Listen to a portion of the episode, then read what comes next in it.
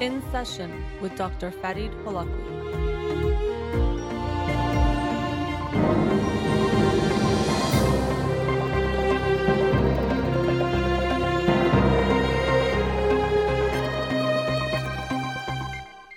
Good afternoon and welcome to In Session with Dr. Farid Holakouee.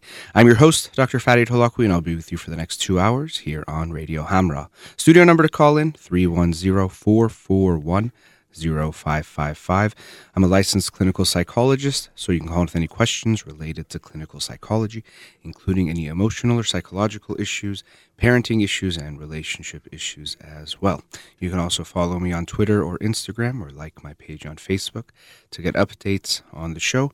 And the shows are uploaded at the end of each week to my SoundCloud page and free podcast on iTunes. Again, the studio number 310 441 0555. Before I begin, another big thanks to Ali Afshar, who joined me Monday night to talk about his movie, American Wrestler, The Wizard, um, which is about his own life coming to the United States from Iran and also his family's life. And uh, it is now available on DVD and also many digital options such as iTunes, Amazon, and on demand through your cable provider. So check that out if you haven't already and support that great film. But again, thank you to Ali for joining me Monday night on the show. And because of that, today I'll talk about the book of the week because I had a guest Monday night, which I'll do in a second, but also wanted to first announce the book for this week that I'll talk about next week, which is Iron John by Ro- Robert Bly. Iron John, a book about men by Robert Bly. So it's the title has a book about men, but it's not just for men. I hope everyone will check it out and read it. It's an interesting book. Uh, basically, it has much more of a poetic or has a, more of a storytelling feel to it. And he, it's a story of Iron John, which is kind of like a fairy story or a fairy tale. But through that, he talks about men and their development and some things that maybe we're not aware of that men need to be going through or need to uh, experience in order to reach true manhood. I've read it once before and started it again. It's a really interesting book, a little different from some of the other what you can call self-help type of books, but um, definitely has a lot of important messages inside of it. So I hope you will join me in reading that. And then related to that, because next Monday is Memorial Day, or this coming Monday, I won't have a live broadcast, so I'll talk about this book on Wednesday's show. But let's get to the book for this past week which was a classic in psychology and self help literature. That is I'm Okay, You're Okay by Thomas A. Harris. I'm okay, you're okay. And I love the title itself, although it does sound a little cheesy.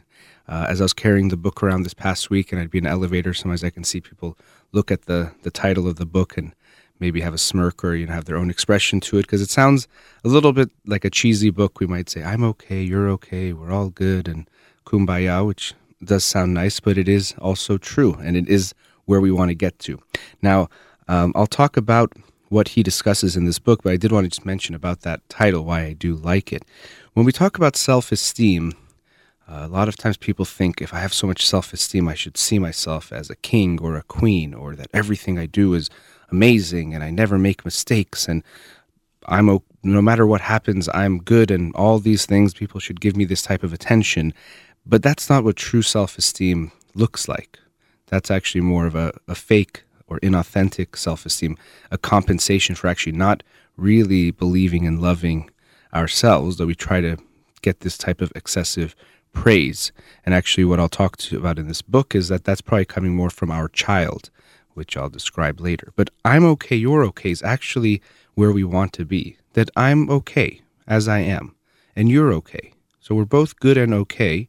And that makes every interaction and every transaction much more comfortable and easy.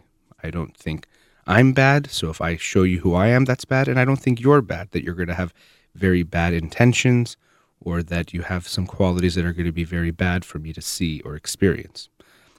Does that mean there's never conflict? Absolutely not. We can still have conflict. And actually, when you're coming from an I'm okay place, you're more likely to embrace conflict in the sense that you will be very open and direct. You're going to be more assertive.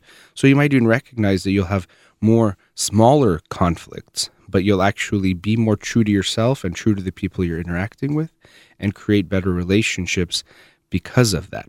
So I'm okay, you're okay. That's the place we want to be. And I'll get to what he describes as the four positions in a few minutes. But first, this book is Thomas A. Harris's book on transactional analysis, which was developed by Eric Berne, who Dr. Harris studied under. So, transactional analysis is basically looking at how each interaction, or what they call transactions that people have between one another, analyzing those, looking at a few different characteristics. So, what they explain is that we each have three places that we can come from, or three basic like modes of existence a parent, an adult, and a child.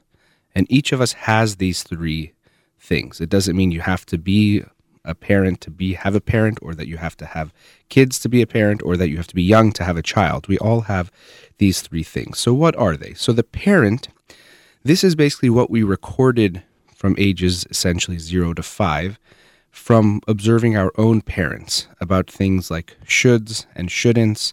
Um, prejudices are taught in this time period or are stored in the adult, or sorry, in the parent. Um, it's basically that part of us that is judgmental and has the rules of the world and how things should operate. This is our parent. And so even a kid can talk as a parent, say, you shouldn't have done that, or you you should be this way or shouldn't be that way. That's being the parent. The child, on the other hand, has recorded everything in an emotional way from zero to five, but also within the child is this feeling of being not okay because the child being very small and incapable of doing many things, looks to his or her parents and sees they're almost six feet tall and they can do everything. They're so strong, I'm not strong. And that's why we all start from this not okay child and usually have a I'm not okay, you're okay mindset.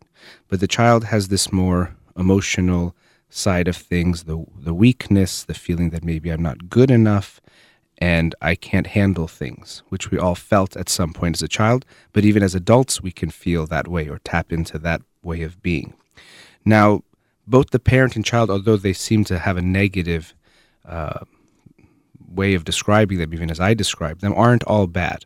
Of course, we do need to have some idea of order and rules and how things could be and shouldn't be, and that could inform us at some level. And on the other hand, what's very important is our child actually is the center of our creativity, our vitality, our energy, tapping into who we really are. If you want to, for example, be a great artist, you have to be able to tap into your child to get that energy, that creativity without the limits of the parents telling you you can't or you shouldn't. Music should sound this way or a painting should look this way. That's not going to allow you to actually do your art. And art is not just about painting and music and anything you can do. There is some level of art that you bring into it that is important to have. So if you don't tap into your child, you won't be able to do that. So they're not all bad. But that brings us to the adult. And the adult basically takes in information from the parent, from the child, can recognize that the parent data is not necessarily all true and can recognize that even the way you feel coming from the child is not all true, and then also relate to reality and the external world, and then come to the best conclusions about how to think, feel, and act. In essence, the adult is like a computer that takes in all the information and then responds to the world in appropriate ways. And that's why actually we most often want to operate from our adult. That's the most mature part of ourselves. And that's the part that, again, takes in the emotional and the rational together and can make the best decisions of how we can act. And he even describes it in the book as a computer, and it's constantly taking in all the data and responding to the world. Although he doesn't use that word, it reminds me of um, Stephen Covey and the Seven Habits of Highly Effective People, where he says we don't want to react, we want to respond. And when we're reacting, we're probably coming from our child or our parent. But when we respond, that's our adult taking in the information, looking at our options, and making the best decision and responding to our world and the people around us. Now, looking at the Iranian culture, I would say definitely what we unfortunately have is too strong of a parent, meaning we have lots of shoulds and shouldn'ts and judgmentalness about how you're supposed to be and not supposed to be. Our parents loom very large and they take up a lot of space in our psyche and how we uh, interact with ourselves and our world.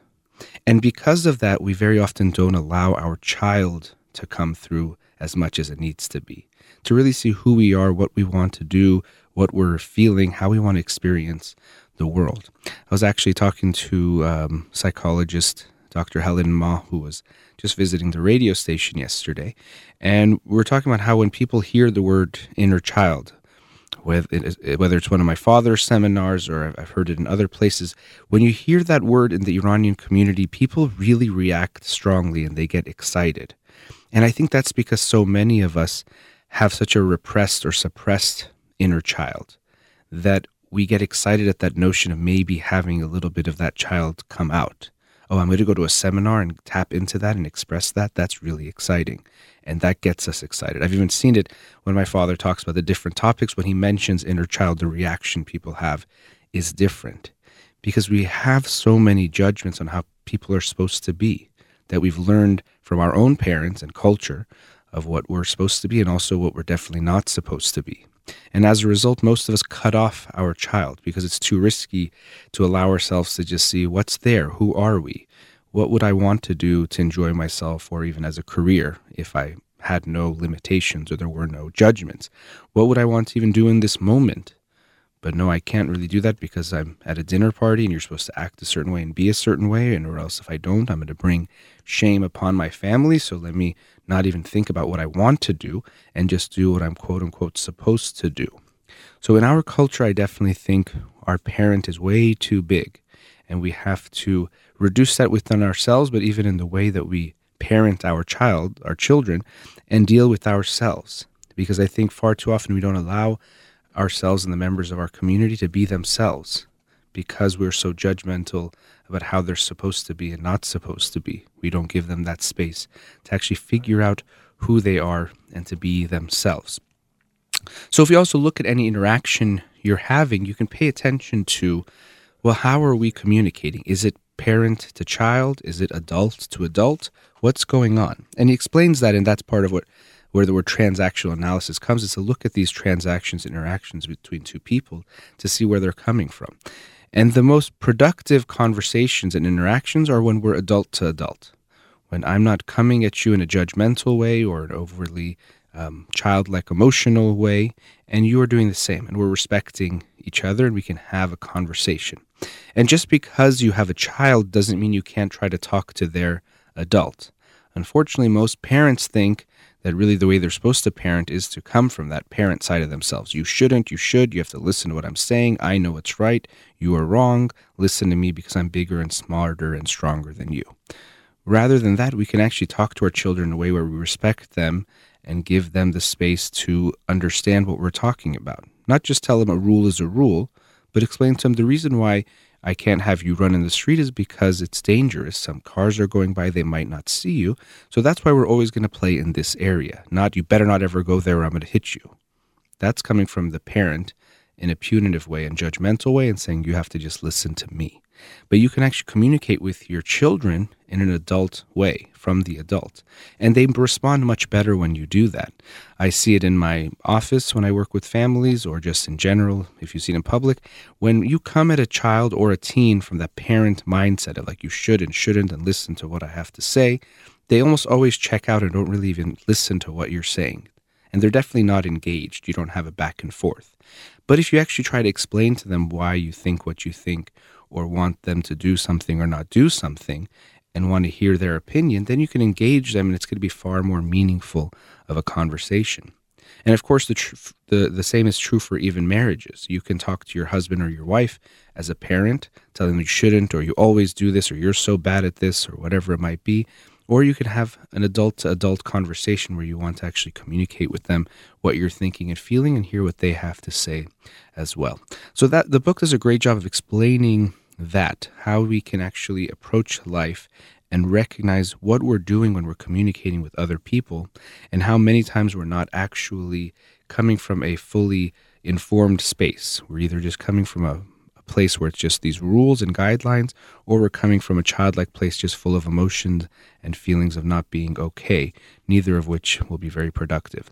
Now, after the break, I'll talk a bit about the different positions we can have and ultimately how we want to arrive at the I'm okay, you're okay position.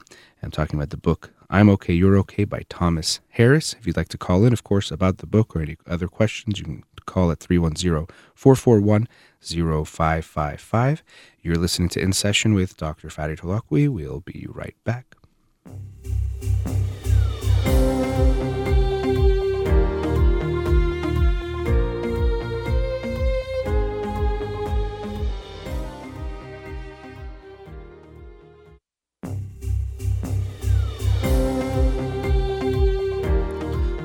Welcome back. Continuing the discussion on I'm okay, you're okay. Before I get into the life uh, positions that we can choose, which the last one is I'm okay, you're okay, um, Thomas Harris also discusses many other things, including games, which comes from uh, Dr. Eric Berne's book, Games People Play, which was one of the first books on transactional analysis, as far as I am aware.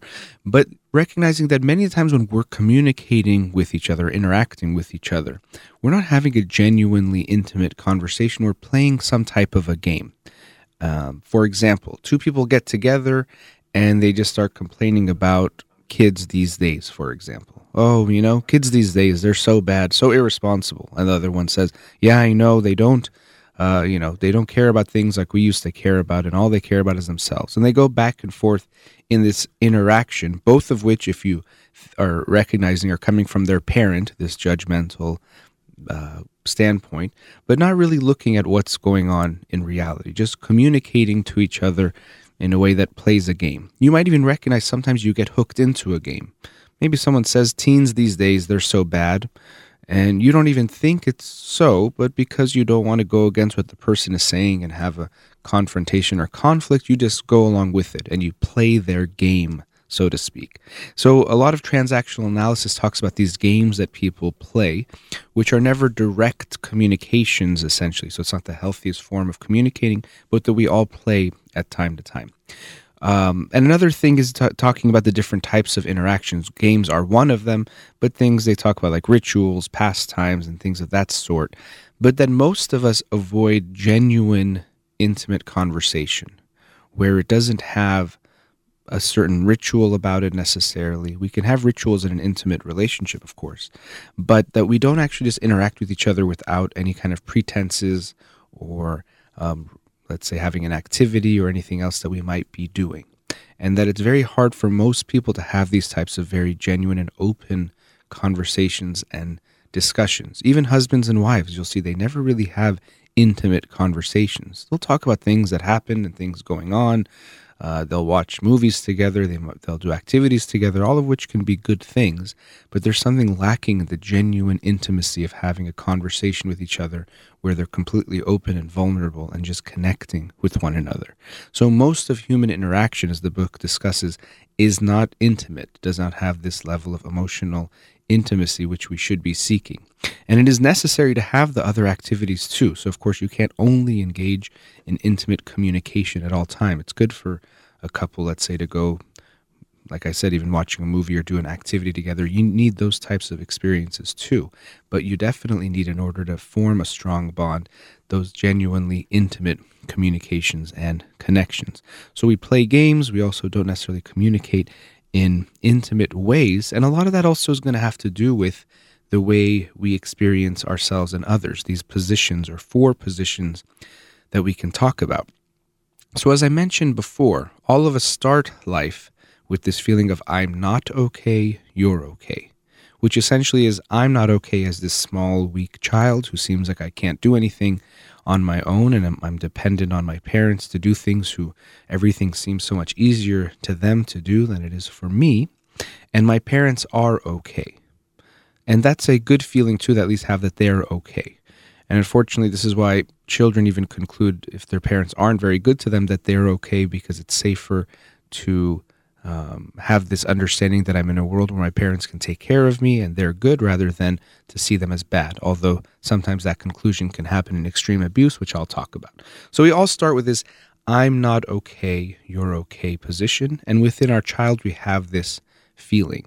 And he talks about in the book stroking, and there's physical stroking that we give to a baby, but that also there's a psychological stroking that children need and even adults need when we haven't gotten enough of it, which we continue to try to get throughout life.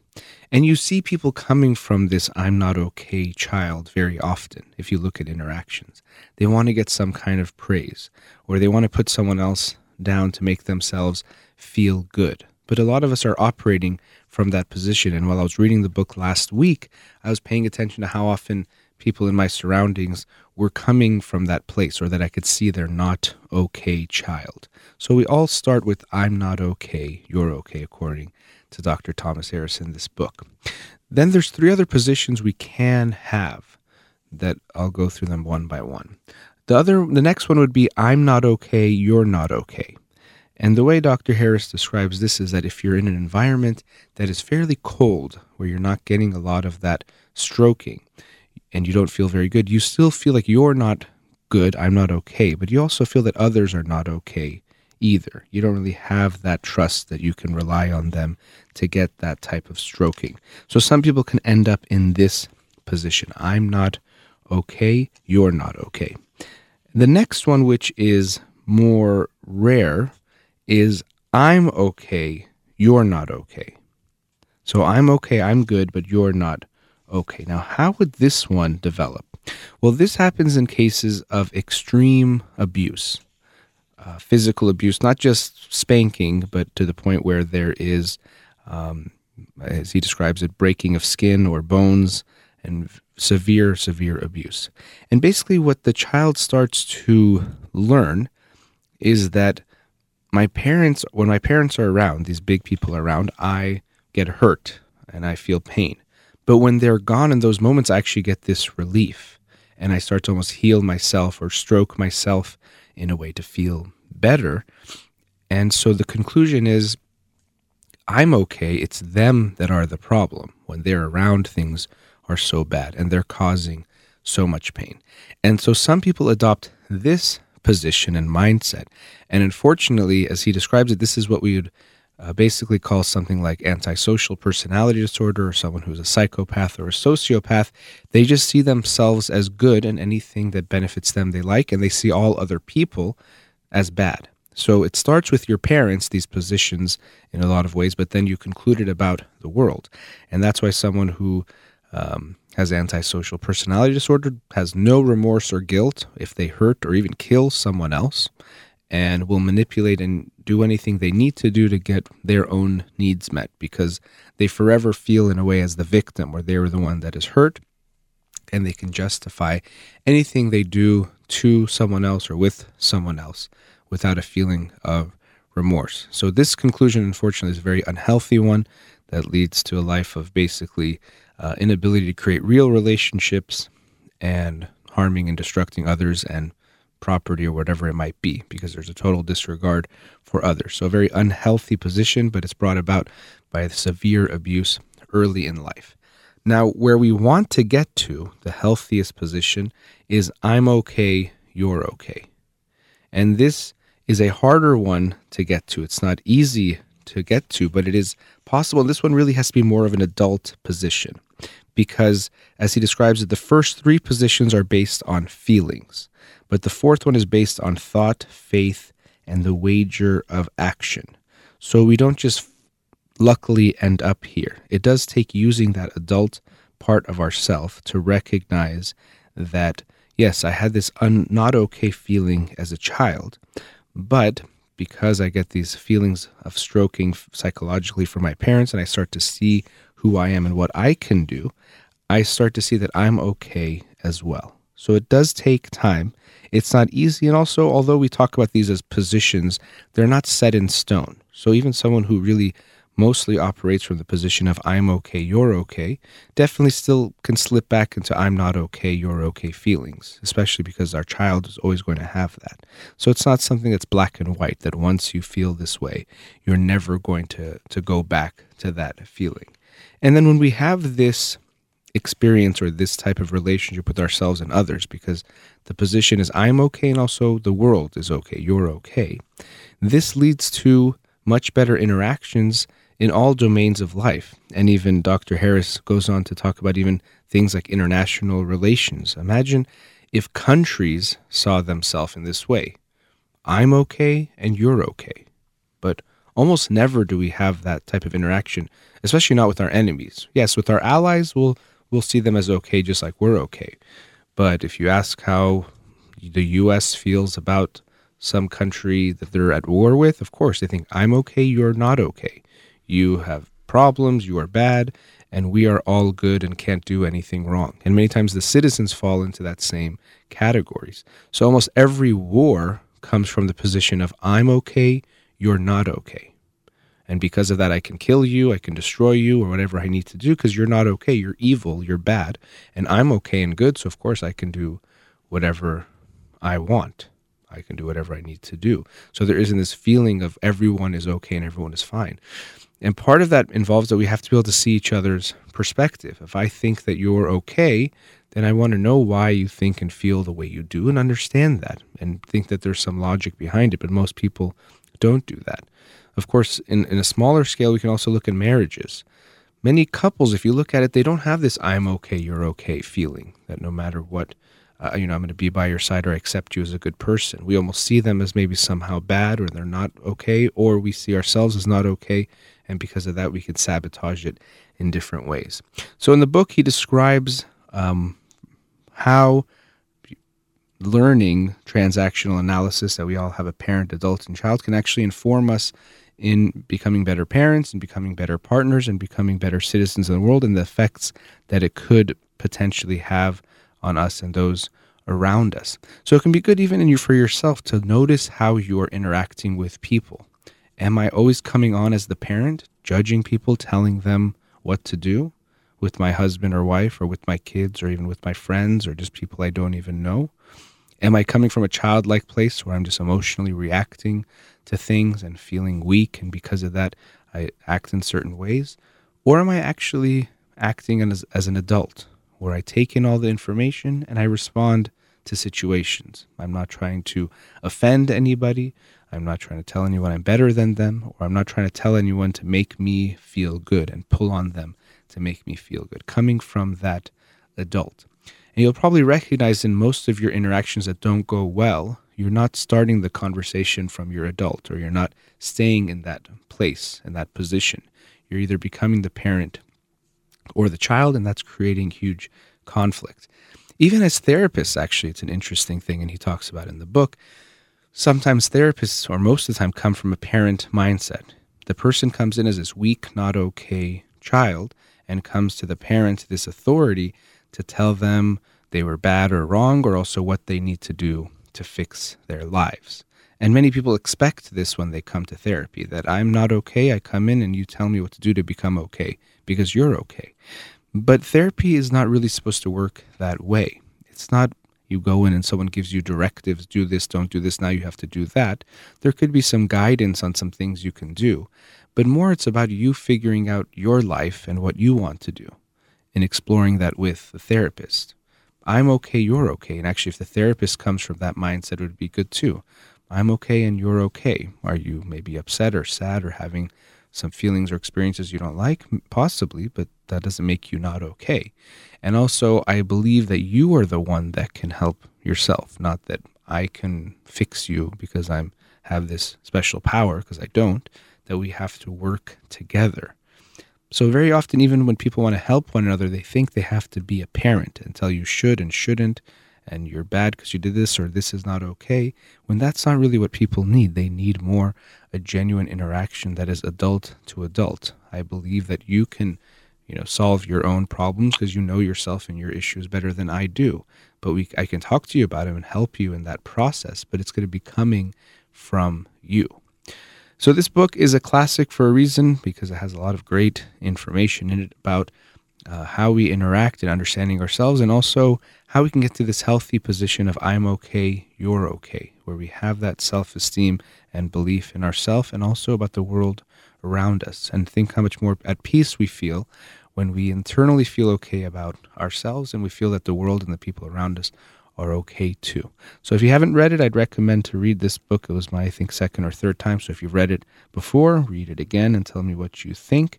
That's I'm Okay, You're Okay by Thomas Harris. And the book for this week, which I'll talk about on next Wednesday's show, is Iron John, a book about men by Robert Bly. I hope you'll join me in reading that book. Now, after the break, I'll talk to some callers. If you'd like to call in, 310 441 0555. You're listening to In Session with Dr. Fadi Holakouee. We'll be right back.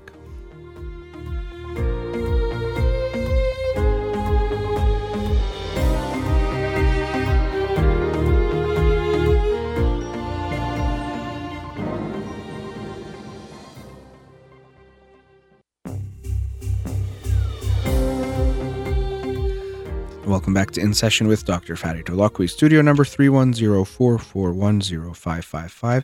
Let's go to a caller. Radio Hamrah, you're on the air. Hello, doctor. Hello. Thank you for your program. Thank you for calling. Uh, I have a question. My question is very general. I want to know when uh, uh, we want to make a decision for the career and job between two career and job, and what is the important is the money or interest? um, because all the time I'm thinking that um, we should consider the money first and then the interest because the money uh, has a relate to the reality. And uh, wait, hold on. Wait, hold on. Your interest doesn't have a relationship to reality. Has a, a relationship to the reality, but uh, for the tools that I want to provide right now and make Okay. money. Okay. It's not, it's not possible maybe in the future, uh, after one year, that will possible. But right now, um, um, for example, I have a, D- I have a, cer- I'm certified in one major, and I have a certification, but I don't have a, enough experience. But I can work because of my certification. I can work and I can make money, but I don't like it and I don't uh, interest. Well, that's that's very important. Now, the reason why it stopped you because um, what you said was basically, and it the answer, of course, is not going to be it's just one or the other. Of course, money does make a difference, and you need to be financially secure and stable, and and all of that is important. But of course, your interest matters too. Because the way I almost heard your question was as if if someone said, "Well, I want to marry one of two people." One of them has a lot of money, and the other person I love, but money is tangible, so I should choose money over the person that I think I would love because that's not real. Because sometimes we have this idea that our emotions aren't real or our emotions don't matter, which is definitely not the case. Our emotions very much are important. And as I've talked about before, when I was talking about emotional intelligence, and even in the book today, talking about coming from our adult, we want to take the emotional and the rational and come to a decision with all of that information, not just one or the other, and not that one is better than the other, but we want both. Um, and so let's look at your your career options because if you ask me if you want to do a job and you think you really don't like it, you really have no interest, I would say that's going to lead to you being unhappy. There's no way around that. So I wouldn't want you to do a job that makes you you're very unhappy to be there, you don't like doing it, you don't feel like it's your passion or anything that gets you excited. That's going to leave you unhappy. So it's not just about what interests you because yes if you said in one job i can live comfortably in the other one i won't be able to pay my rent well that's a problem so what are the options that you have in front of you Um, um, actually, I need the money right now, but Okay. it's not very necessary. But I'm thinking about the future because um, this both job I can uh, start my own business in the future. But uh, one of the job that I I'm very interested in, I have a lot of experience in that. mm-hmm. Uh, but the other, I don't have a lot of experience, but has a lot of money. okay what are those two jobs Uh, two jobs uh, is one of that the hairdressing that I'm certified, okay and I can work outside. and the other is the baking and bakery. Okay. Which one are you saying makes would make you more money? Uh, the hairdressing. Okay. Uh, and I don't know exactly why that would be for you, but you're saying at least maybe initially it would make you more money than the baking? The baking, I can make a money, but it's not like the hairdressing. It's, Okay. Uh, uh, but in the future, uh, that will be good because uh, I will um, open my own business in the future. And most of the people, they know that uh, right now I'm baking. I'm baking at home right now. And I have uh, some customer, but it's not a lot. But um, most of the time, I'm talking to my husband. My husband said, you are certified in the hairdressing and you can make a lot of money. But the baking has a more physically and you don't make a lot of money. So uh, all this, and right now I'm confused which one is the best for me that I can make a decision for that and um, mm, uh, to growing my knowledge in that field and for in the future to be successful and open my own business. Okay. So either way, you'd want to open your own business, either as in hair uh, or in baking. Is that right? The base, yes, I'm baking. I love to open No, I- uh, yes. co- coffee shop. Okay. All right. Um, it seems like that will be a harder path for you initially, but but it is important to to to listen to what you'd want to do more than anything else. Now, financially, how is your family doing? Mm, it's, it's uh, good. My husband is working, and I'm working also, but I'm working as a part time. Uh-huh. But my husband, he's good. He can take care of the. Okay. And you have children? Yes, my daughter, she's uh, in university. She's working also. Okay, so you don't have any children that you're taking care of as far as finances. No, no, Okay. no. So it's just the two of you. So if you're saying money is not such an, an issue, and also it seems like with the baking, you potentially could make more money or start to make more money in the long term.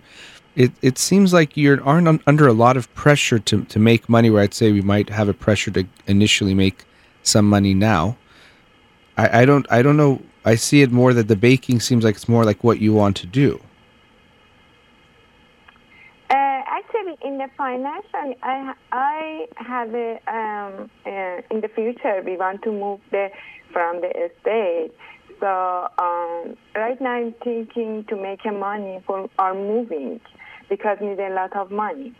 Um, but and um, our estate is very uh, small, and I cannot open my own business. Uh, I'm I cannot be successful in the future, and then that is the reason. Uh, right now, I'm thinking about the financial and the money. Well, of course, and then also you have to think about if you you can't really start a bakery and then move. Um, that that's obviously not going to really work unless it's close enough where you can still manage it somehow. So I, I'm sure that's another part of what you're thinking that you can't really start your own business until you move. Yes, Okay, when are you guys planning to move? next year. Next year. Okay. Well, that could change things as far as what you want to do. You could prepare for, you know, the baking side of things. Um, now, one, I'm wondering, you know, your husband was telling you to do the hairdressing. Do you feel like, in general, you guys have a marriage where he listens to you, you listen to him, or is it more where he tells you what to do or how things should be? It's not listening. Just all the time we are talking together about everything, and then uh, he's not uh, forcing me that you should do that. Uh, he's He's not forcing. His Okay. idea, his idea is if you want to make a good money, and the hairdressing is better than the baking because baking has a more physically you should stand and then um, the washing and cleaning something like that. But uh, and but most of the people right now I'm seeing that most of my friends and they are, they are doing in the hairdressing field they are making very very good money. Okay. Although, I mean, my understanding would be hairdressing eh, physically, you have to be standing a lot too, right? I mean, you're it's it's not so easy physically, right? Yes. It's not. So I'm saying, even though you're saying baking is a lot harder, I don't know if it, I'm not sure how different it is, so th- that makes a difference. You know, it, it's good that you're saying your husband, you feel like he doesn't put pressure on you or too much pressure on you, but really at the end of the day, it, it should be coming from you what you'd like to do for your career and what you think would make you happy, because I don't get the sense that financially it, it seems like you're under a lot of stress or pressure and making a little bit of extra money in the long run won't make you happy if you guys are financially secure.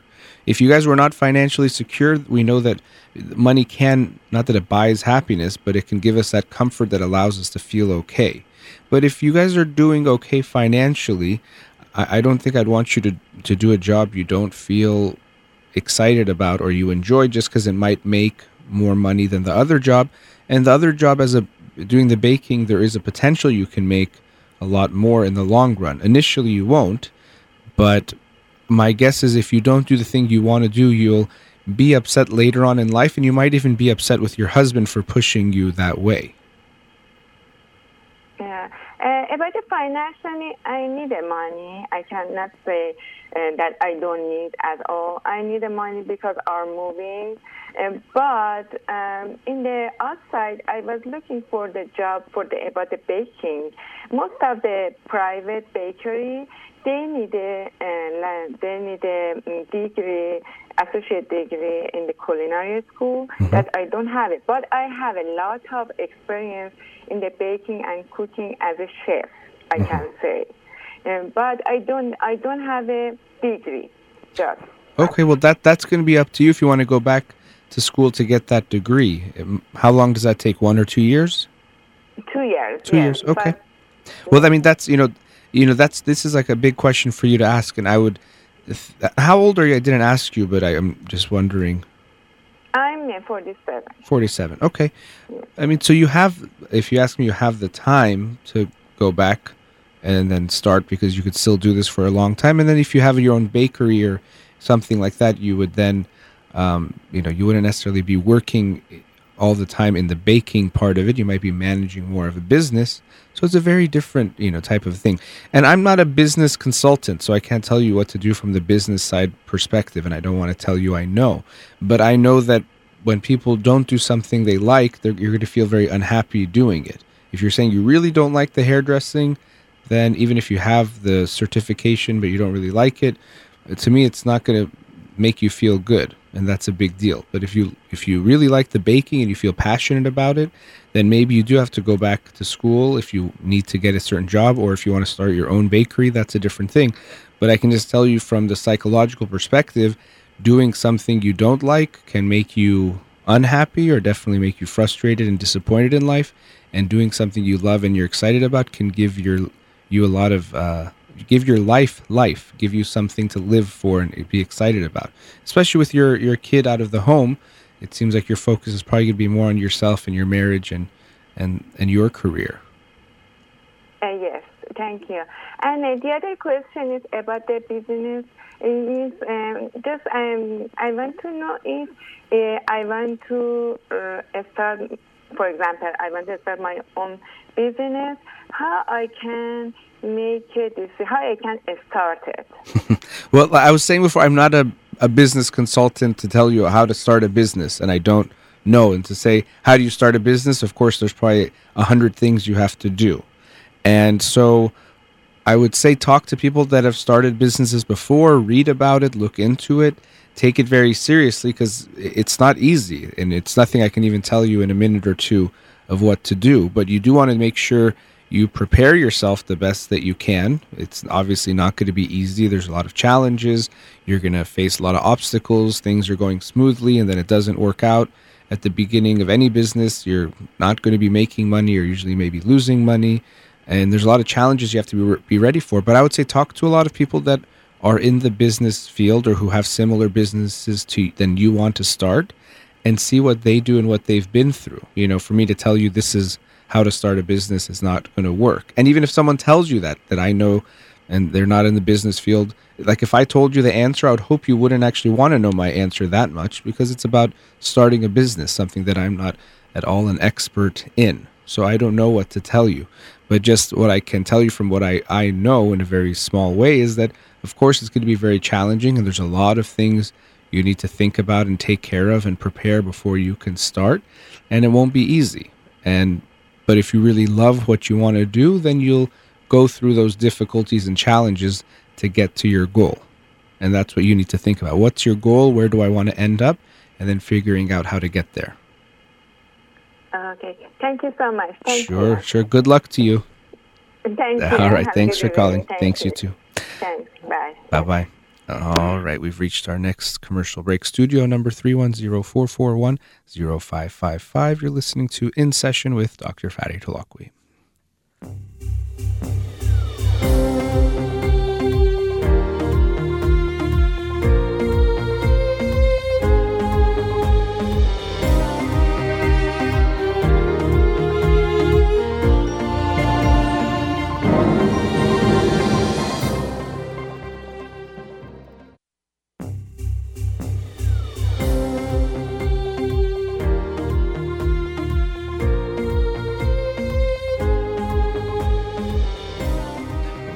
Back. Let's go to another caller. Radio Hamrah, you're on the air.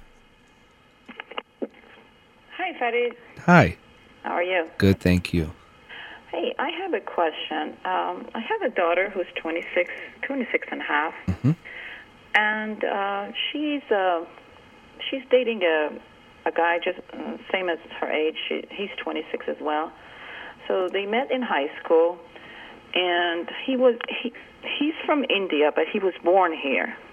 His parents are, you know, they came from India, you know, about 30 or 40 years ago. They're working here, and um, so um, he went off to school, and she went off. My daughter went off to school, and uh, but they were talk, you know, they were talking loosely, like here and there, and they they met a few times. He um, he dated a girl, and my daughter dated a guy, and so now they're they're kind of back together, or they are back together, and they're talking about getting married. Okay, now did they date before in high school or Oh, they only they were. I think they met at 11th grade, so they met for for a little bit, not you know. Um, but they have been dating for the past year now. Okay. But I just was wondering you said they got back together, so I was wondering if they were dating no, no, no. earlier. It's, it's what I'm trying to say. They're in the same city they now? were far apart. Yeah. He went to school somewhere else, and she went to school, so they were far apart. But they were talking kind of loosely, you know. Mm-hmm. And then my daughter dated a guy, and so is he. Uh, dated, you know, a girl uh, from India. Okay. Mm-hmm. And he finished his uh, medical school last month. While he was in medical school, he was dating a girl from India that was doing the same thing he was doing. So, but after three years, it did not work. So, um, you know, and my daughter was dating a guy from Iran, so that did not work either. So Okay. now these two, these two are, you know, now they're talking. They, you know, they want to, they want to do like engage, and you know, two years later they want to get married. This is what the plan is, but it's so hard for us to come to the terms that accept the guy. Okay. Um, and we want to see, me and my husband or that want to see how we can accept him Okay, so what are in our family. Okay, so what are your when you say you can't accept him, what are you having issue with? Um, the main issue is um, his his you know him you know his parents from India and he's got you know his his grandma I guess his grandma grandpa and all they live back home and you know he says maybe he's been to India once but he says you know he wants to take my daughter there to meet the family and you know and it's kind of you know we're we're up in the air. We we don't know whether to say yes or no. But I'm still So I'm not It's I'm very not difficult for us to. And Okay, but I'm not getting the part you don't accept. You're saying I'm hard, hard time accepting him. Well, that the sounds part that nice. we don't accept is that where he's from and where his family are from. We don't know what how um, for, if whether they're religious. First of all, the parents have not talked to us. We don't know what type of family he's got. Okay. We think that it's not a good sign if they haven't reached out to us to to talk to us at least acknowledge hey your daughter is you know seeing my son and you know Have you reached out to his parents? no we haven't Okay, so it seems like uh, they're doing the same thing You guys Yeah. were doing. So I wouldn't I wouldn't say they're doing something wrong if you've done the same thing. And the mom asked that why her? Like why my daughter? Why why why not another girl from from their country or you know pa- uh, cousins or girls from back home? Mm-hmm. But it seems like you're doing and that's what you're doing too. It seems it's interesting. You, you and they you're both doing the same thing. You're kind of saying she should probably marry an Iranian guy. No, no, I'm not saying that. I'm not. I'm not particularly saying Iranian. Okay. I'm saying if she married a guy, an American guy, we would we would accept that. You know, we would feel much better that she was born here. You know, she's adapted to the culture. She's adapted to, um, you know, to us she's an American. You know, she's we don't look at her as being a Persian. You know, Okay. um, but she, li- you know, she lived in our in our household. But the fact that the, his parents, we don't know their what what what they have for him. We don't know their expectations is from from their son and the you know my daughter. Um, and he's the only child. This is the only kid they have. So I don't know how much whether they're controlling, how much they have to say about you know how to you know run your life or you know Okay. And her parent his parents are here, right, in the United States? they yeah yeah they Okay. live in another states they um All right. you know they both work and they're you know Yeah. And just, and so what have you done to better understand or try to get an understanding of these questions that you have? The fact that um first of all he's he's still in his school. He he doesn't have much time to to come and visit. He only came to visit us once to get our permission and our like he put it like get your blessings you know. And um he's um other than that we just talk maybe twice or three times over the phone and um you know and, and the fact that parents haven't set out init- initiate a phone call or try to call us or you know at least to know who we are you know where did But- my daughter come Okay. from Is know, it who- who the because is it because they're they have the son and you have the daughter, so they should call you? i'm not saying that i'm not i'm i'm saying that But I'm still not getting honestly, knowing I'm still not getting why you're not supposed to call them. If you're telling me they should call you, I'm I'm trying to understand why he's you not, shouldn't he's call. not welcoming us. He's not. He's afraid that okay, if we're going to talk to them, we're going to sour things, which we're not. We want to know who okay. they are. And how do you know that?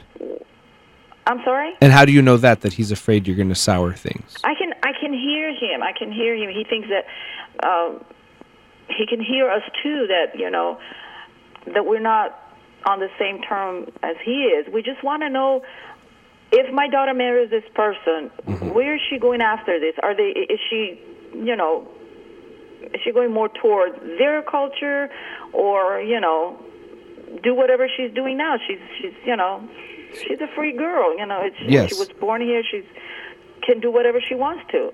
So it's almost like you're But- afraid you're going to lose your daughter. Uh, that too, that too, Okay. and uh, And do you have You do you have other children?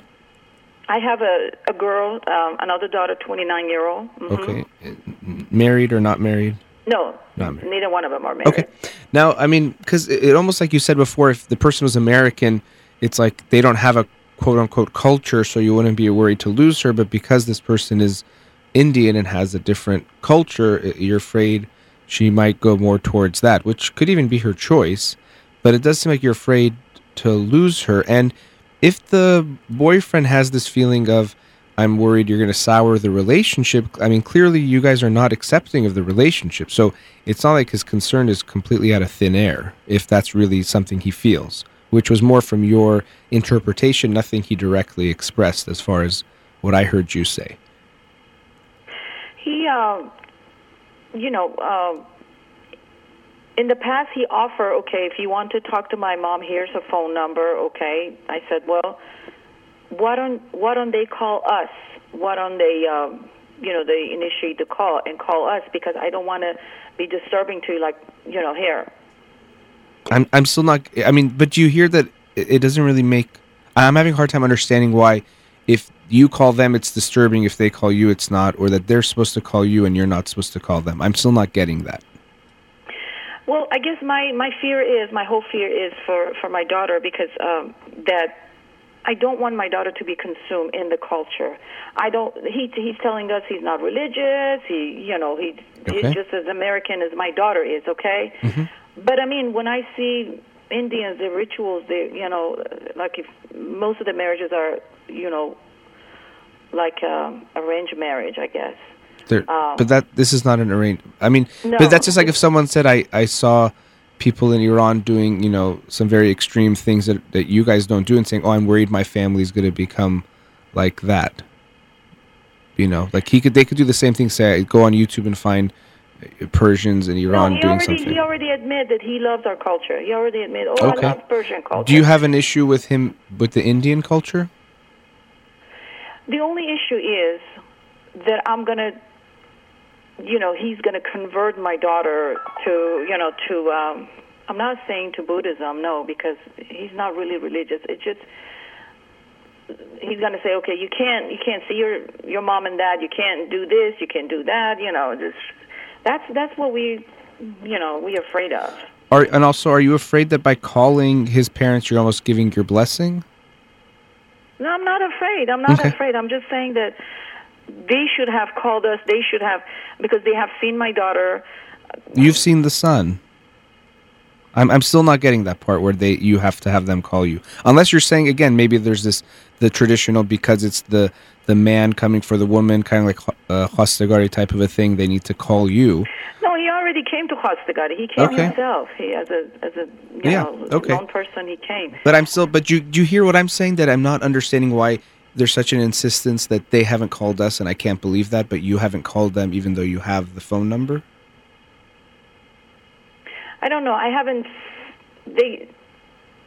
His their son have not given me a, a welcome like to to okay it's okay to call my dad. He says I'm afraid if you call them you know it's going to ruin things. But I don't have anything to. I just want to know them. I just want to know who they are. Okay. I just want to know like How do you think that's going to happen?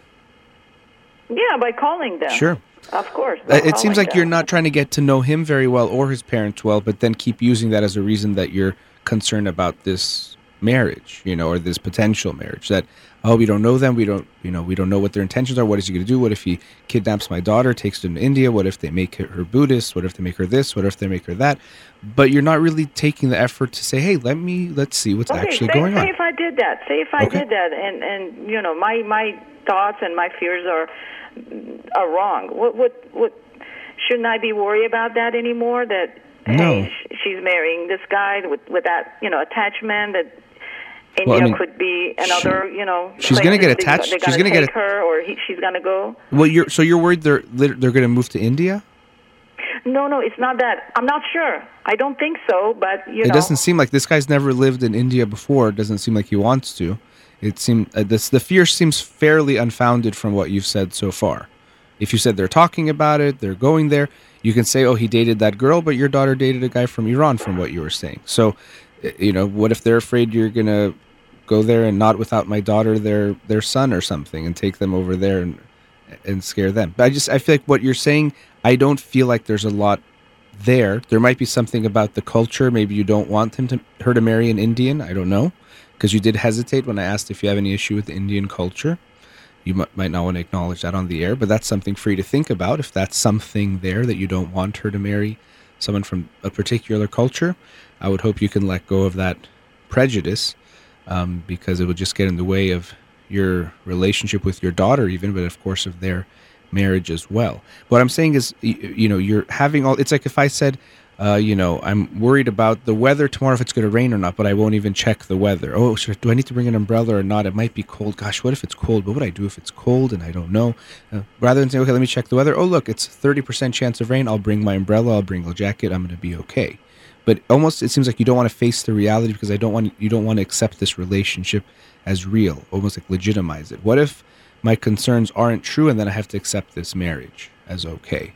I think you want to not know so that you can hold on to saying, I don't like this and I have legitimate concerns rather than finding out what's going on. Let me get to know this guy. From what you said, he doesn't, I'm not worried about him going to India if you're telling me he was born and raised here and seems like he wants to live here. And even if they did, they can move to India if your your daughter also wanted that. I mean, that's not something I would really put too much attention on. But they might move. She has to live her life. If she wants to move to a different country, not even India, she can move to another country with him or another part of the country that you currently live in. That's going to be up to them, and you know it's going to be her choice. But my guess is even in how you're talking about him to me, I'm sure with your daughter you haven't had this very warm, accepting, loving um, communication about this guy, so they probably do hide him from you a little bit, and they're not coming to you guys. If you guys are more warm and accepting, and rather than pushing them away, let them come to you, you'll know a lot more about this guy and your daughter and their relationship and may, maybe you, there are some concerns and then you guys can talk about them. But as of now you're you're coming from mostly ignorance not knowing what's going on and and judging the situation. That's why i feel like there's some judgment you have that you've already made your decision and now you're just trying to confirm it.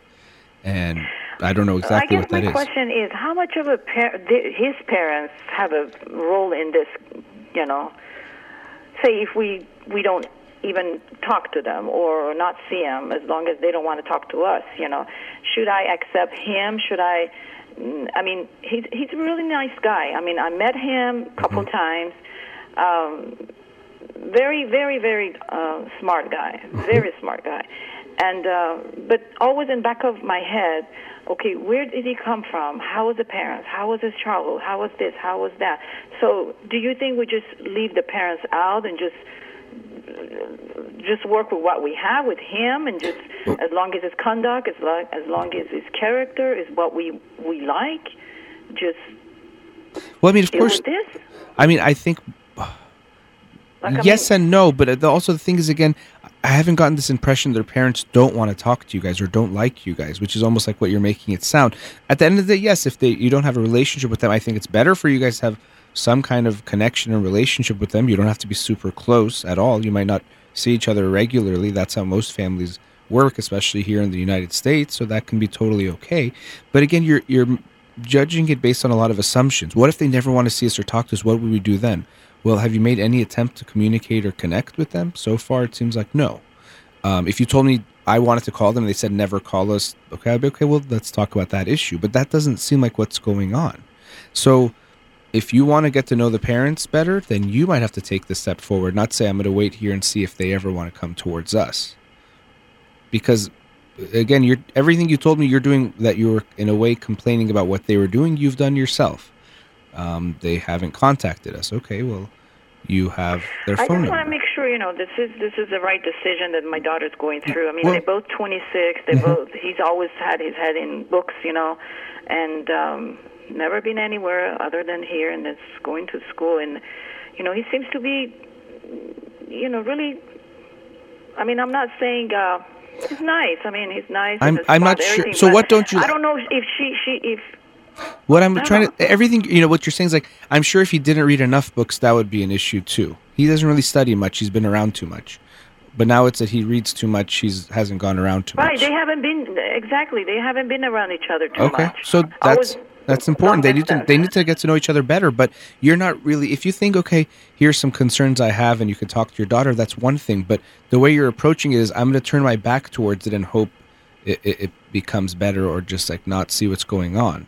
But go, you have to go towards it. Okay, I'm concerned. Although you're saying they've been together a year and they've known each other a long time. I'm not saying they should get married. I don't know if the relationship is right, but I'm telling you, you haven't shared anything with me that thinks that makes me think this is I'm really concerned about the relationship. And of course, at the end of the day, your daughter's going to have to make the decision for herself because it is her life and her marriage to live. And if anything, you guys can just be part of that process with her, but it's not going to happen if you keep pushing them away and having so much judgment and non acceptance of what's going on. She's not going to come to you. Even if she has issues with the relationship, I don't imagine her coming towards you because she knows where you stand, even if you're not so against it, but clearly you've definitely shown you're not really for it. So even if, let's say, she has a concern about her relationship with him, she's not going to come to you now. And I've seen this in so many families. They, more extreme than you, what you're saying, they'll just reject the relationship, say, no way, we don't accept this person for you, we'll, we'll disown you, whatever they say to try to threaten them to get them to do what they want. And then I see the person and they might even be unhappy in the relationship, but at every turn, they just defend the person in the relationship because they're getting attacked. But if you actually allow your daughter to come to you and have conversations, one, you'll get a lot of answers to these questions you're having, which maybe mm-hmm. will give you some reassurance. Two, you'll have a better relationship with her and with this guy and what's going on and going forward. And three, you'll better understand what's going on for you. Because I still feel like you have a judgment that you made that was initially made, and I think it could be the cultural thing. And going forward, it was just trying to find confirmation of that. I mean, because some of the things you're saying is like they're gonna almost like it sounds like you think they're gonna smuggle her to India or something, which I don't think is a concern for me. But it's just you're just not wanting this relationship to happen for some reason, and you don't want to even um, give it a chance and go forward because then you might have to accept something you don't want to accept or accept that you were wrong about it. And I don't think you want to do either of those things. You want to no. just ex- say that it's wrong and be proven right, even though it's your daughter's relationship that she seems very happy about.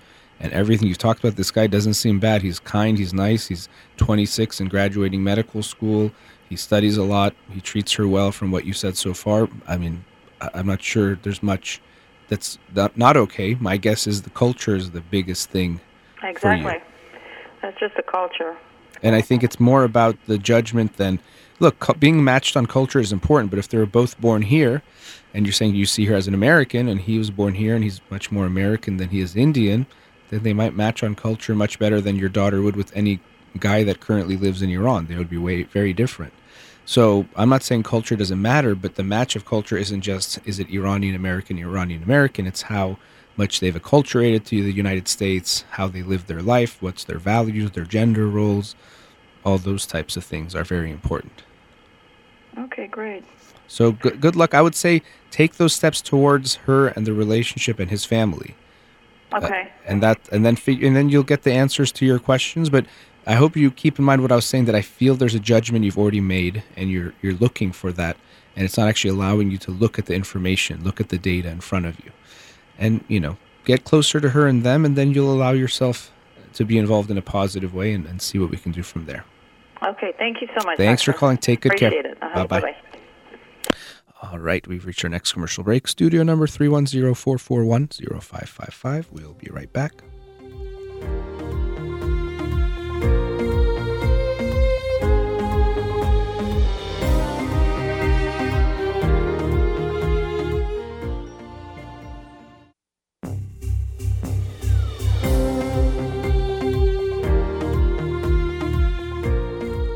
Welcome back. Let's go to another caller. Radio Hamrah, you're on the air. Hello, uh, is Dr. Holakouee? Yes, hi.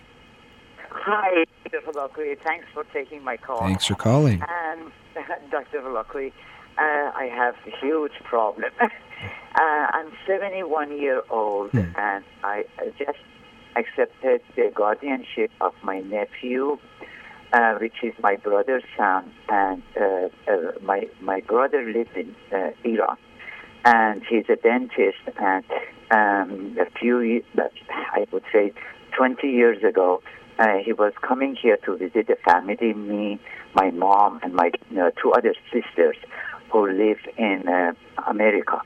And um, so visiting us, and he um, got close to this uh, one of my clients uh, who is uh, Chinese originally, and Chinese, um, and uh, she had uh, a previous marriage and had two daughters, and the daughters were taken away from her because she was abusive to this uh, to her kids.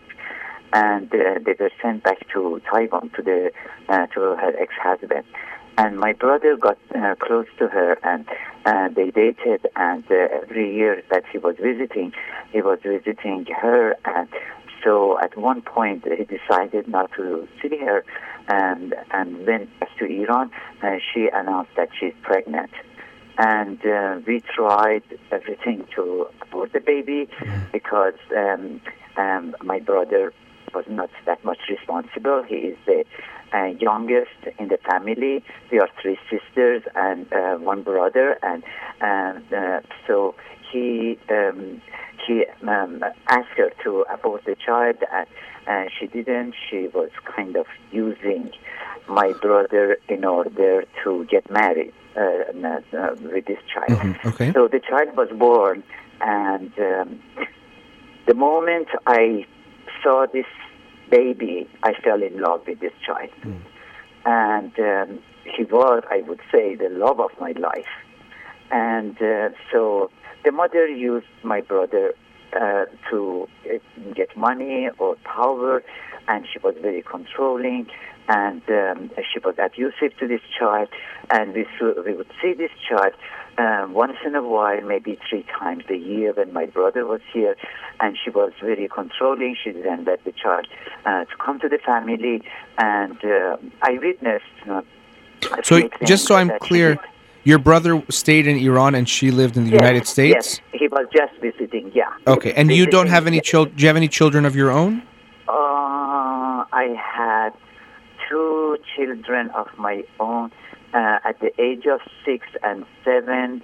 About 25 years ago, they were murdered by their father. They were killed. Oh And the father committed suicide, my husband.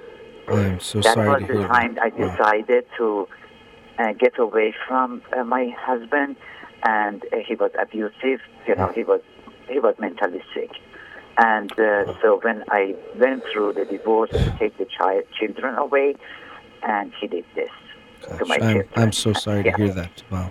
Thank you, thank you. It was a long time, and uh, so I went through therapy and uh, got over and became stronger. And uh, Wow. I helped, uh, you know, um, people who lost loved ones, you know, and I was doing very good, um, you know, stable life, stable job, uh, and um, I brought my family, my mom, my sisters, uh, everybody to this country, and I helped them to settle down. And uh, so, um, uh, so uh, with this mother who was abusive, I saw that you know how he she bit my um, brother, you know, at one point, and um, I saw marks of uh, beating, you know, uh, mother um, beating the child, you know, at the age of three, four. She would tell me that. Um, uh, you know, I asked um, the, my friend who has a bamboo um, uh, bamboo tree uh, for two sticks of bamboo. And I said, why? She said, um, when you put the two sticks together and you wet them, um, the child uh, would um, obey you, would understand. So she would do things like that to this child. And so four years ago, we found out that so she tried to keep the child away for five years. We didn't hear anything from this, uh, the mother and the child. And um, uh, so four years ago, she called my brother and she said that uh, I want you to uh, release a paper for me. Uh, I'm dying. I have cancer, and uh, I want the child to be with, um, you know, um, one of my friends and uh, you're not responsible for so I want to uh, give her uh, for adoption. And we, I tried to get close. She wouldn't answer me. I tried to text her. I didn't know where she lived. So we found out that um, the church was helping her. She was, this child was raised in a very poor environment. Days not eating anything, live, you're living on people's clothes and uh, moving. I would say, uh, but 13 years of his, uh, um, uh, you know, life, he moved at least 20 times.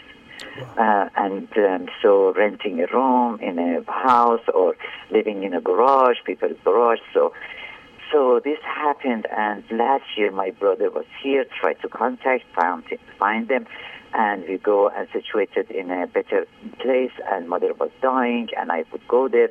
She accepted me finally. Uh, that I, you know, she had lung cancer. I would massage her, and I would uh, be close to him, uh, to the child. I would bring him home for a few hours, so he remembered my house that she he always loved so finally, mother um, mother resisted of uh, us, you know, removing the child because it was a very very poor condition, and the child would, um, you know, suffer taking care of the mother three four years. He even learned how to give shot to the mother, and um, yeah, so so very um, poor, uh, you know, the environment. So finally, with the help of the county, uh, they came and they checked on the son uh, because he was missing the school. They removed uh, the mother to the um, uh, some place um, like hospital, and I brought the child home. And How was so how old I- was he? Uh, so it, at, uh, it was last year, and she was 12, and now he's 13. Okay. So I am willing to take care of this child. My brother doesn't have that much role. He calls maybe once in a while. The child doesn't want to talk to the father because uh, whatever the mother said about the father. That Well, and also, I mean, and maybe she said a lot of things like the way you're describing her, possibly, probably, but also Yeah. he hasn't been very involved either as a father. no. So no, I mean, we no. can understand. We would expect that this young boy be very angry, probably at both of his parents, but definitely at his father for not Yes. being there. But yeah, but he says like I love my mom, so uh, he cried when mother passed away. Hmm. Um, mm, last day of uh, her death, we were there, and uh, so. How long ago was that? Uh, this was uh, November last year. Okay, so about six months ago or so. Okay. Yeah, six months ago. Hmm. Yes, the child it is adjusting to the new situation, my home and my taking care of him. But I have problem with him. I took him to the the uh, psychologist. Mhm. Of course, it's the county, some you know, students that they are graduating, Mhm. and it didn't work. She was not mm, that good. You know, she was asking me what should I do. You know, and uh, so it was so I he he didn't at the last time that I was going to take him he wouldn't get out of the car and he said that I don't want to expose my life to someone that I don't know and is not helping me I've been through a psychologist and uh, through the church and I asked the church and yes he uh, used to steal uh, from um, you know people you know person stuff money and they took him to see a psychologist and so apparently it didn't help him. And so now I'm facing a child you know I don't mind at this age to raise him and to give him love and the support and everything. But the, uh, the things that I'm facing it's out of my control and I cannot handle it. I don't know what to do. Well, I'll tell you what. Before you know, we're going to be close to a commercial break, and then I- I'm going to want to talk to you in the last segment about this. Um, Sure. of course, what you yourself went through. I know you said you got over it, um, but murder, suicide of your then almost ex-husband and six and seven-year-old. I mean, that's just heartbreaking. I, I'm I'm still in shock of, of that news. I, I mean, I'm sure that still leaves an impact. I'm glad you've worked on yourself uh, to get. You know, I'd say no one ever fully gets over something like that, but they learn how they can live with it and continue their life. That's not something you can really get over, so to speak. But then this child, uh, in a different way, has been through an incredibly painful childhood, and he's still a child. And you, even if you're adopting a child in the most perfect conditions, and even early in life, we know it's going to be a struggle. But based on everything he's been through, you have to expect. You're right. He's going to have a lot of issues and things to work through, and we have to expect that. And he's going to need a lot of help, and he's going to have to see a psychologist for sure, and, and maybe get lots of therapy once he's maybe even more ready for it. But you're and you're walking into a really, really difficult situation, and you have to be ready that if you're accepting this child essentially to be your child, um, it's going to be a long and challenging road ahead. And I think it's wonderful that you're willing to take on that challenge and to take this this boy in. He deserves so much love and so much goodness because of everything he's been through. Um, but you have to be ready that it's going to be very, very challenging, and it's not going to be easy whatsoever. I, th- I know you get that, but how about after the break? Let's talk a little bit more about what's Sure. going on. Okay, thank you for calling. Sure, Just hold on. Thank you. Thank you. All right, you're listening to In Session with Dr. Fadi Holakouee. We'll be right back.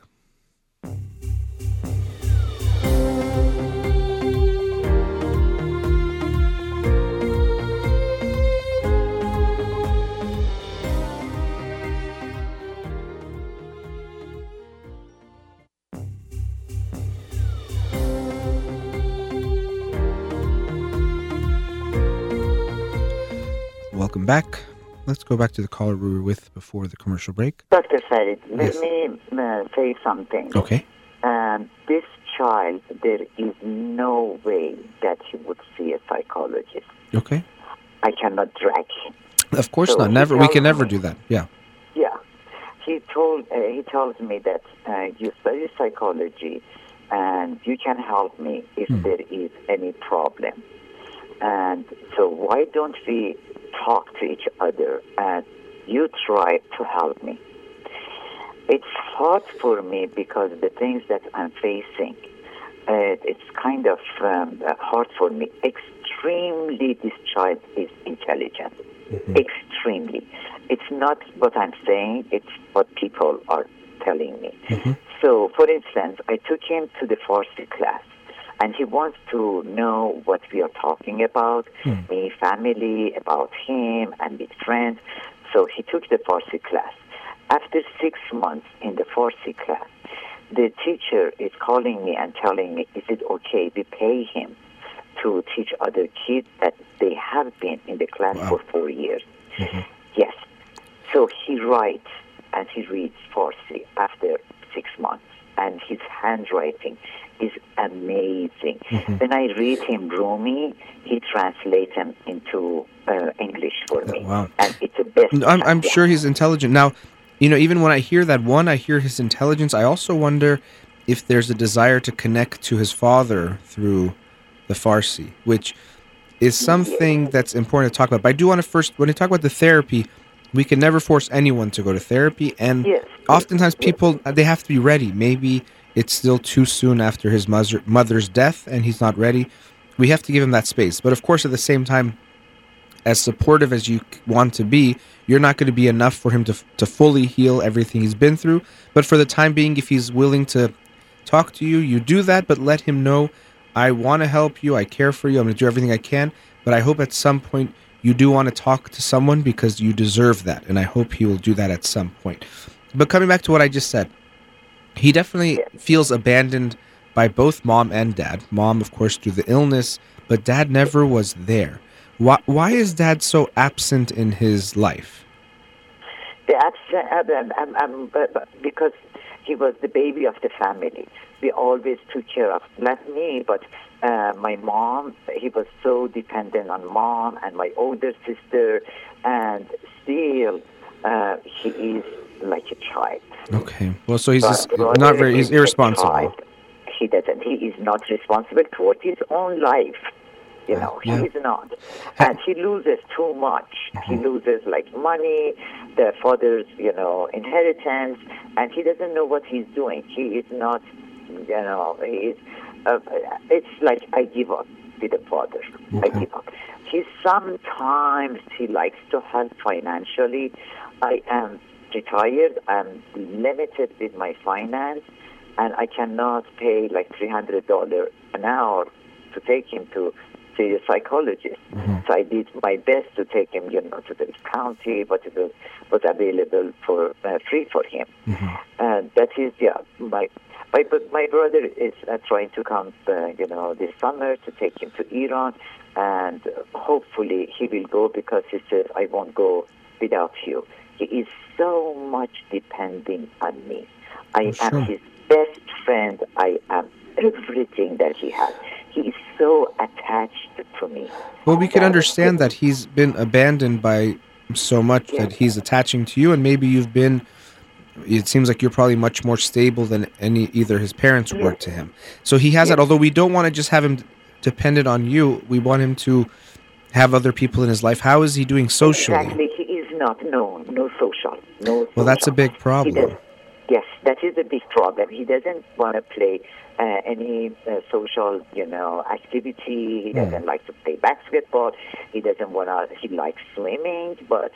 Um, you know, it should be. He has OCD. It should be a very clean swimming pool. He doesn't like the ocean. I took him to Puerto Vallarta. He went to the ocean. He loved the uh, waves, but uh, sand, it's dirty. So th- yeah, um, uh, he uh, he bites his nail. Uh, So he has a lot of uh, anxiety, which of course OCD has to deal with that. And even, I mean, the chaos he lived in his life, of course, OCD has a big genetic component too. But with all that chaos, he wanted to have control probably over anything he could control. And that could have Yeah, contributed to the development of OCD. Yes. You know, you're dealing with a child who's been through so much, and I know you know that, and you have to just expect it's going to be challenging the whole way through, and you have to I keep working with can- him. Yes. Yes. Sometimes I, I feel like I want to give up. I cannot do it. And who's going to take care of this smart boy? Um, uh, send him to foster care? I cannot do that. And now, you know, so when the first time I saw him last year, he said, I don't know what, who I am.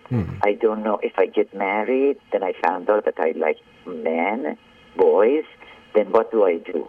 I cannot abandon my wife. So he is um, doing strange things. You know, he touches my lipstick. He wants to put makeup on, and he is worried about his growing beard. And uh, what do I do to get rid of my mustache? So I know that he's gay. That's Okay. another thing is Well, and it might not just be gay. Maybe he he might be identifying more as female than male. But I'm also, as you said, I don't know myself. I can understand he's very confused about a lot of things. His identity. He never had a male figure in his life. He probably hates his dad, and so that can also make him hate the male part of himself, and he wants to be female. So there's there's a lot going on. So I wouldn't jump to. I would be very open if he tells you something.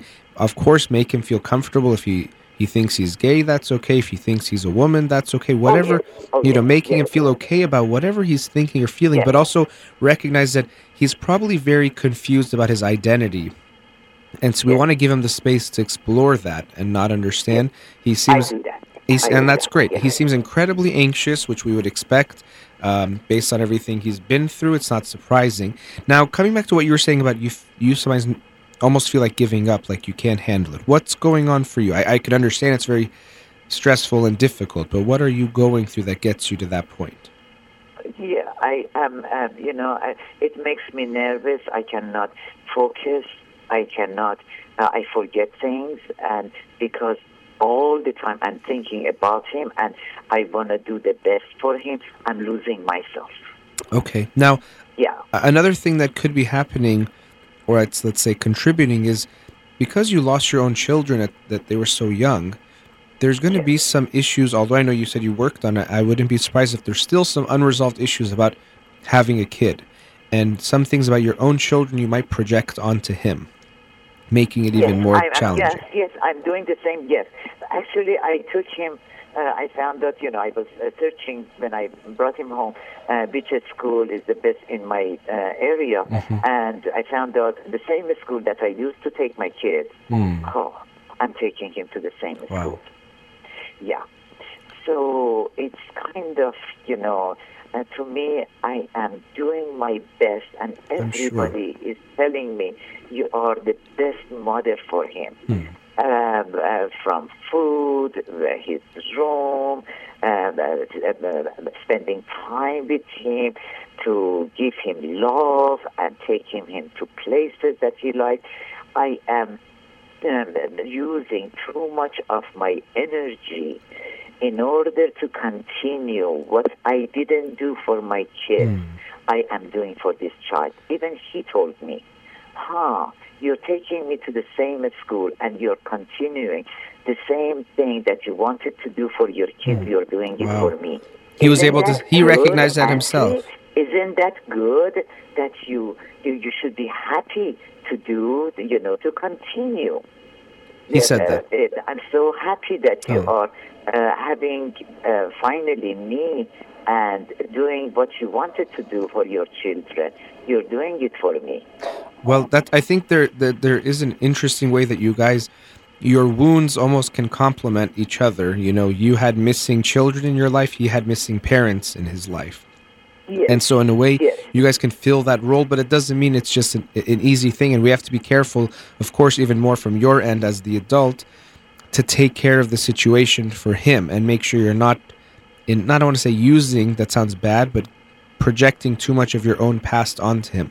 Look, what you're going through is very noble that you're taking on this young boy who's been through so much, but we have you have to accept that it's going to be difficult and also that you're going to need help. You can't do it all by yourself. whether it's your own friends or other family, have to help you out. There, there really is no way for you to take all of this on by yourself. And if you do that, you might burn out and then you won't be able to do it and you might just give up. And obviously, we don't want that. So you have to make sure you're taking care of. I mean, he's going to have a lot of, he has anxiety already. He probably already has a lot of anger, but maybe he'll show it more. He's going to have, it, it's going to be tough. It's going to be, re- it already is, but it's going to get even harder. And you have to be ready for that. I, I really admire and appreciate what you're doing. My heart breaks for you and also for this young boy who are going through all of this. But I really would hope you get even more support. Uh, you know, maybe he doesn't go to a therapist now, but at some point he will. But also friends and family who can help you, and also getting him engaged because as dependent as he is on you, and it's good that he has you, that's obviously not good either for him to be dependent on you. He has to make friends and connect. I don't think he ever had that opportunity as a child. And so he just prefers maybe being alone, but you have to try to keep finding activities that he might enjoy that get him a little bit out there and involved with other people because he needs to interact and, and start to build relationships. We can understand that for him, relationships are very scary and risky. Uh, he's had such so much pain that I think he almost chooses to be alone than to be around people because that's safer for him. So it, it's it, what you're going through is incredibly difficult, incredibly difficult. I hope you even go to your own therapy. If, I know you have, but maybe you might have to go through your own to deal I with this. I, I'm going. Yes, I'm going to go because Good. I have insurance and I can see a therapist. But Good. uh, I feel like, doctor, I'm thinking. You know, I'm 71, and by the age of 80. I, I, I don't know if I can even physically handle this child. Get up Yeah. six o'clock in the morning, pack his lunch, and Hmm. because he's depending so much on me, I have to get up uh, before him, and he wants to see, uh, you know, me around, going to school, and uh, all of those. And uh, physically, I'm not sure if I can handle. Yeah, I can understand. That's why I'm saying I think you know we have like a minute or two left, so I'm going to try to wrap it up. I wish I could talk to you even more, but you know, and that that's true. It makes sense. The good news is, I mean, of course, the older he gets, the better he'll take care of himself to some degree. I'm hoping for that. it's going to happen but of course you know he's also right now you know his mother passed away six months ago so he he's in a and everything else he's been through so he's still healing from that and he's going to be healing for a while but he's still in in so much pain that you're going to see a different child now than you'll see later. But for that pain to get worked through is going to be very difficult. It's going to be a painful process. But that's why i was saying you do need other people to help you because it's going to be too much. You're going to burn out. We, we don't want you to get to the point where you give up. And if you give up on him i mean of course with all the abandonment he's been through that's just going to be another in this series of abandonments that he's going to confirm that everyone leaves me everyone hurts me so you have to take even better care of yourself and create a good support system to help him and just be ready for lots and lots of challenges ahead which i know you you are aware of and, and it's not going to be easy and it's not easy for him and. I wish you so much luck in this and really again appreciate what you're doing for him and I'm heartbroken for what you had to experience yourself. I think you said 25 years ago that that's uh, tragic, but what you're doing now is an incredible gift you're giving to him. Um, but it doesn't mean it's easy and I hope you can get the support and help you need. But I, I do really appreciate you calling. If you ever want to call back, please do. I, I would love to hear how things are going. Sure. Thank you, Dr. Perry. Thank you so much for calling. Have a wonderful day. Take Thank care. You- Okay. Bye-bye. Thank you. Bye. Bye bye. Uh, I feel very lucky to get to do this show, talk to people. Of course, it's heartbreaking, but um, I'm so inspired by what people have had to go through and overcome and what they do. And that was definitely one of those cases. So thank you so much for calling. I really do hope you call back and give us an update on how things are going for yourself and that young boy. We've reached the end of today's show. Thank you to all the callers and the listeners and to Edris here in the studio. You've been listening to In Session with Dr. Fadi Holakouee. Have a wonderful day. thank you